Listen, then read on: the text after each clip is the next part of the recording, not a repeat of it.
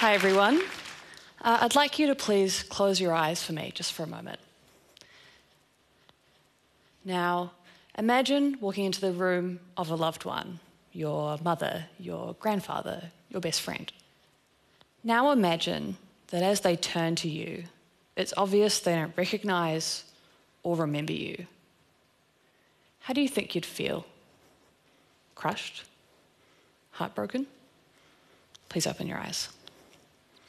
That scene is the reality of Alzheimer's disease, the slow robbery of someone's memories, what makes them truly them, all while the people who love them the most are slowly forgotten.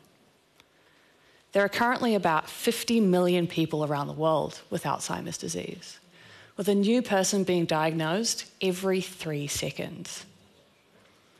My grandmother was one of those people, and so I know this disease firsthand, and watching her lose herself was incredibly difficult.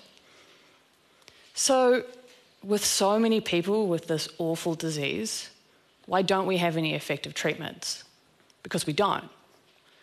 It's sure not for lack of trying. Over 300 therapeutics have worked in Alzheimer's mice, they haven't worked in people. There could be a lot of reasons for this, and you may think it's because the mice aren't a good model, but actually, there's a rare genetic form of Alzheimer's, which is just a single gene mutation, and we can take this patient mutation and put it into our mice. And although that gene mutation only accounts for 2 or 3% of the disease, the molecular changes in the brain and the symptoms that develop are nigh identical to the much more common sporadic or randomly occurring form. Mice brains are also pretty similar to humans. It may be surprising considering they're so small, but they have very similar brain structures to us. They're evolutionarily very close. So, why don't these therapeutics work? Well, we think one reason is that the way we've tested learning and memory in humans and the way we've tested it in animals has been fundamentally different. And you can understand that maybe the treatments that are working in the mice are not actually treating the symptoms we think they're treating. For example, one of the most commonly used memory tests in mice is a test called the Morris Water Maze. In this task, a mouse is placed into a circular pool of water where there's a hidden platform.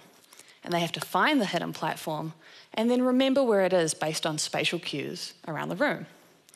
Now, for obvious reasons, we can't take Alzheimer's patients, throw them into pools of water, and expect them to remember a hidden platform.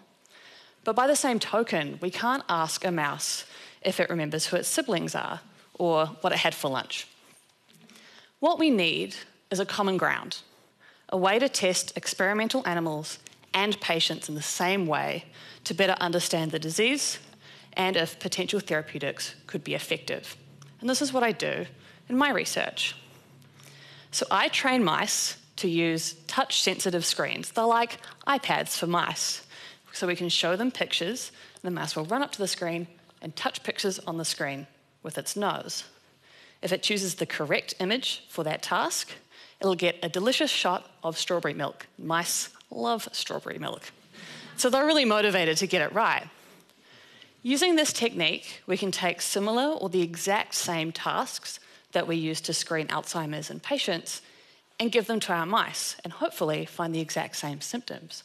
The touchscreens give us the tools we need to test our mice in a human, disease relevant way, and then that way see if the potential therapeutics treat those disease relevant symptoms. I believe that this will make drug development faster, less stressful for the animals involved, and more efficient. These screens are not limited to just testing Alzheimer's, they're just touchscreens. So, any disease that has some kind of cognitive component, like schizophrenia, for example, which affects one in every 100 people, can be tested using these screens. And again, not just learning and memory, we can look at attention, problem solving, anything that your brain is involved in, we can develop tasks based on the human tasks that these mice can do. Now, the good news is that I will be publishing the start of my results in the next couple of years, which is great. But the bad news is that it takes about 15 years to take drugs from preclinical studies to the point where you'd be getting them from the doctor's clinic. So, what can you and your loved ones do right now? Well, I have some good news there as well. Alzheimer's disease is highly modifiable from lifestyle interventions and all the way through your life, from early life, midlife, to even when you have the disease. It's all about having a healthy body and a healthy brain. So keep social, do crosswords, making sure you're keeping in contact with your friends, have a healthy diet, and exercise. And it's the last one that I really want to stress.